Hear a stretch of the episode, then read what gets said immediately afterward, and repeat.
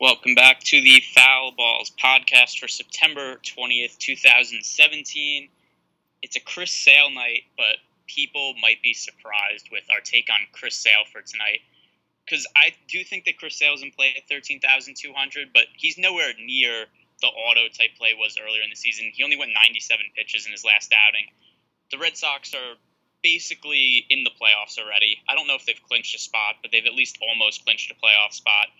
They're up three games on the Yankees in the division with not a lot of games left, so they're probably going to win the division. Uh, they haven't also totally run away with it, but with that said, Chris Sale only going 97 pitches in his last start. They don't have a ton of incentive to push him, and they definitely want him to be well rested for the playoffs at this point.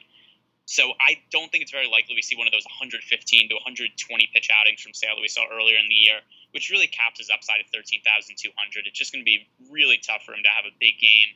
So for his price, he's not going to be one of my favorite pitchers on the slate. I won't say I'm not going to roster him because I still think that there's a chance he ends up in some of my lineups. But Chris Sale, probably the least amount of interest I've had in him in any other start for the season. Do you agree with that, Matt? Yeah, I think Chris Sale's fairly priced.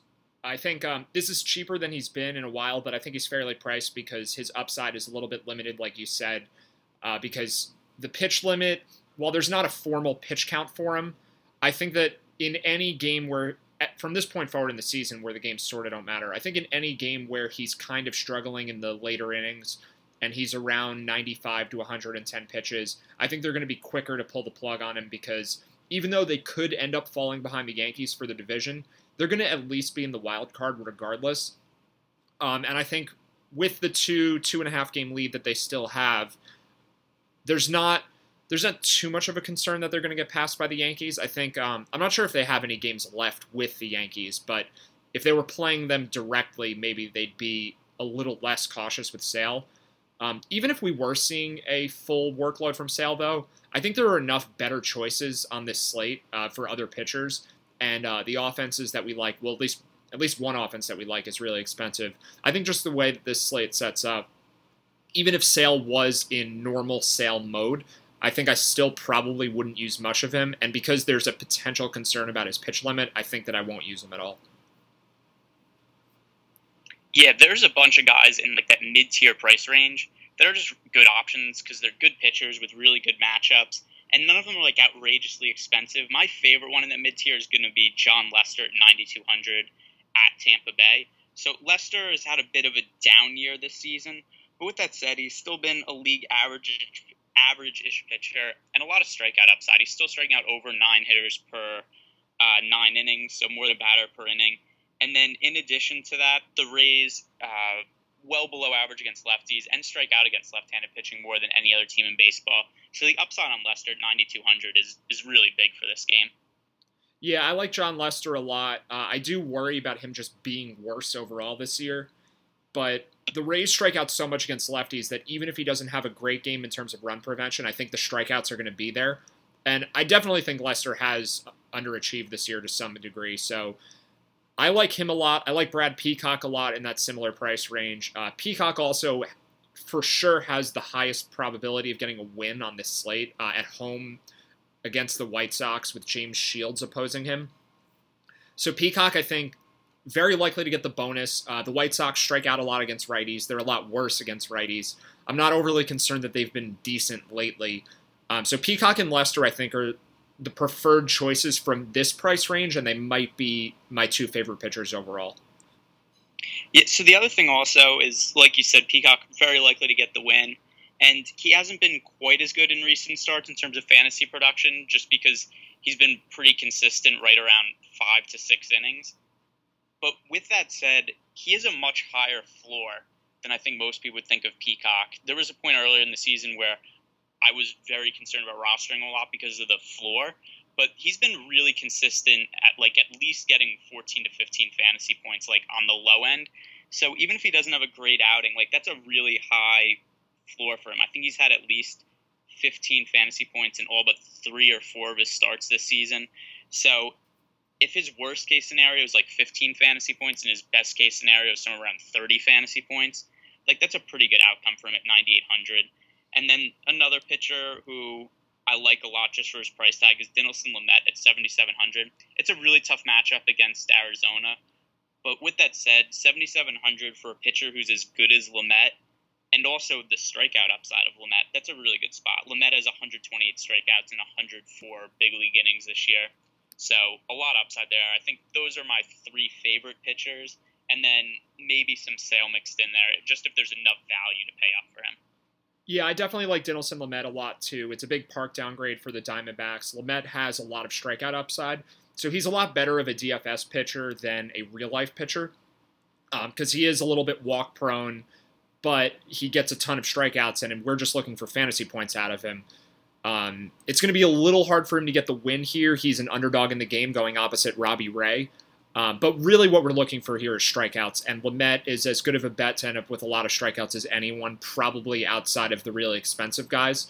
Uh, so for only 7,700, there's a lot of upside, and um, I think there are a couple other cheaper pitchers that are semi-interesting. Uh, Felix Hernandez, maybe Steven Brault against the Brewers, but I think that there's not going to be a need to go that cheap. Uh, so I think for the most part, the two of us are just going to be sticking to the three mid-tier pitchers that we talked about. Yeah, and then the other thing also is uh, with Felix. So I brought up Felix before we started, and I said that I would like him if he doesn't have a pitch count, and then you said that he's almost definitely gonna have a pitch count. and the more I thought about it, I just agree with that. This is only his second start coming off the DL. He was only allowed to throw 50 pitches in his last start, so I would say probably the absolute best case scenario for him is probably like 80 to 85 pitches, and I don't even think that's all that likely. So for that reason, I'll also be off Felix. Uh, Luke Weaver's been really good at 9,400. It's just he is a very difficult matchup in Cincinnati on the road. I could understand wanting to play him just because he's been so ridiculously good. He has an ERA in the ones, I think like 1.89 for the year. He's striking out more than a batter per inning, and he's just been ridiculous over his last handful of starts. So can't fault anybody for wanting to play him, and I think he's a very good pitcher. I would just prefer to use the other guys who I also think are good pitchers with just better matchups. Yeah, definitely. So that that um I think that's going to just keep us to those three guys in the mid tier. Sale and Robbie Ray are interesting, especially Sale, but um, we'll get to offenses and we'll talk about who we like. And given what team we both are probably going to use the most of, I just don't think it even makes sense to use the top price pitchers anyway. Yeah, so getting into the offenses, then there's going to be one really obvious spot that we've kind of alluded to already. So you could talk about them, Matt. Great. Okay, so James Shields is pitching. Uh, we mentioned him before. And the Astros are actually, I think, cheaper than they were for Tuesday night. Uh, roughly the same prices, but I think it's slightly lower. Uh, so we have Jose Altuve at 5,000, George Springer 4,900, Carlos Correa 4,600, and then it just goes lower from there. So it's not a very pricey Astros offense against, I won't call him the worst pitcher in baseball anymore. Um, he hasn't really pitched better in recent starts, but what he's done is not blown up um, which I think is a product of a lot of good fortune for him. In his most recent start, he gave up three homers and then another ball that hit the very top of the fence, missed by like two inches, one of the closest balls to a home run that you could have without it actually going out. And that was in Detroit, which is a pretty strong pitcher's park. Uh, Shields is as home run prone as anyone. So I think he he's definitely susceptible to getting blown up. It just hasn't it hasn't worked out that way for him. He's been pretty lucky to not have an eight to ten run start in recent memory, but he's pretty reliably giving up a home run or three or four in every start. Uh, and he's just been lucky that they've been a lot of solo shots. So I think there's a ton of upside for the Astros if they happen to put together a game where they have some runners on base when they do hit the ball out of the park. Because uh, it's pretty inevitable that we're going to see at least one home run from this offense. But the floor is really high, the ceiling is very, very high and it's just not that expensive for arguably the best offense in baseball. They have the highest WRC plus for the season at 120. Uh, so I think it's pretty easy to make the case that they're the best offense in baseball, and they're facing probably the worst starting pitcher for allowing home runs that exists. And uh, the White Sox bullpen is pretty bad too. So there's just enormous upside for the Astros. The one concern that I'll mention before you weigh in on them is that uh, with the game not mattering too much, if the Astros get up too much early, they could pull their starters before the end of the game. But I think with the way they've been struggling, they want they want to get the guys at bats. Uh, Springer and Correa were both injured, so they want them back at full strength. You know, kind of into the flow of things, whatever that's worth. I think there's there's not really too much of a reason to take guys out that haven't been hitting as well as before, um, because I guess the logic would be the more they bat, the better they're going to start playing again. Um, but that's a minor concern anyway. This is just a really good spot for them. Yeah, like if the biggest concern about a team is that they're going to score too many runs off James Shields early in the game, which are likely to be home runs, I that's probably not even a bad result. So, um, I'm not really overly. That's not like a huge issue of mine. Like if it so happens that they score, they go up eight nothing in like the sixth inning, and they start pulling guys out. Th- that's probably going to mean they hit like what, three or four home runs or so at least a couple off James Shields. Shields has given up at least three runs in 14 of his last 17 starts. So there really is a lot of floor in rostering. I'm also pretty sure he's given up at least one home run in all of his starts, except for maybe two this season. But I'd have to I'd have to look that up. It, it might even be. Uh, yeah, so he's given up at least one home run in all but two of his starts this season, and he's given up three or more home runs in let's see, in four starts. So I mean, there's just so much upside in rostering them. There's a pretty safe floor also, and it's just the Astros are a really good offense. It's it's such a better spot for them than anybody else. Are there any other offenses that you're interested in stacking, or do you think the Astros is such a good spot? There's no need to go anywhere else. Um, I do like the Dodgers. They're in Philly against Jake Thompson, who pitched well in his last start, but he's really, really awful. He's one of the worst starting pitchers in baseball. Uh, the Dodgers are about the same price as the Astros. So I probably won't use much of the Dodgers because the Astros are by far in the best position. Uh, but if I had to pick a second favorite offense, that's probably it. Uh, the other game that I was about to mention was the A's and Tigers again, who just have another bad pitching matchup for good offenses. But that game's actually on the early slate, so I thought I was going to have three or four favorite offenses, but it looks like it's just two. So I'll be very, very heavy on the Astros with some Dodgers, and I think that that's really all that makes sense for now. Yeah, I'm just kind of looking. Uh, what are the prices on the Indians for tomorrow against Ricky Nolasco? Well, I just don't imagine it being worth it to roster the Indians, um, given how high owned they've been because of the winning streak. Although they've come off that a bit, but I'll pull their prices up now. Uh, Lindor's 5400, Ramirez 5100, Encarnacion 5000. They're more expensive than Houston. yeah, so so that's that's too expensive. Yeah. Uh, one other offense that I'll throw out is for plugs.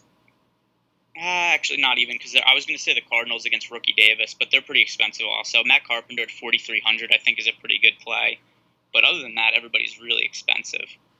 Yeah, so, so maybe rostering Carpenter and Bellinger because the Astros uh, they back Gurriel down in the lineup, so you're going to need a first base plug in most lineups. Um, so those guys make sense. But as far as full stacks, I think that we're both going to be using at least 75% Astros stacks, if not more. Yeah, I really can't find another offense I like. Is there anything else you want to bring up? Because I, I, think that pretty much covers. It. I think this is a pretty straightforward slate. Yeah, we get to roster hitters against James Shields that, and they're actually really good hitters. This is going to be fun. So oh my I, God! Guess what just happened? A Matt Olson home run in the second inning. Oh boy! I guess they didn't throw it up and in. They're gonna need. They're gonna need you back there, Greg. But I think you're gonna get um, scouted to pitch for the next team that faces Matt Olson. Yeah, it was a changeup right over the middle of the plate. Oh, that's so, not the spot. yeah, that's that's a bad spot for any major league for any against any major league hitter. That's probably not going to work. So that'll finish today's podcast. You can follow me on Twitter at GRenbergDFS and Matt's Twitter handle is at Preaching Sense. We'll be back tomorrow.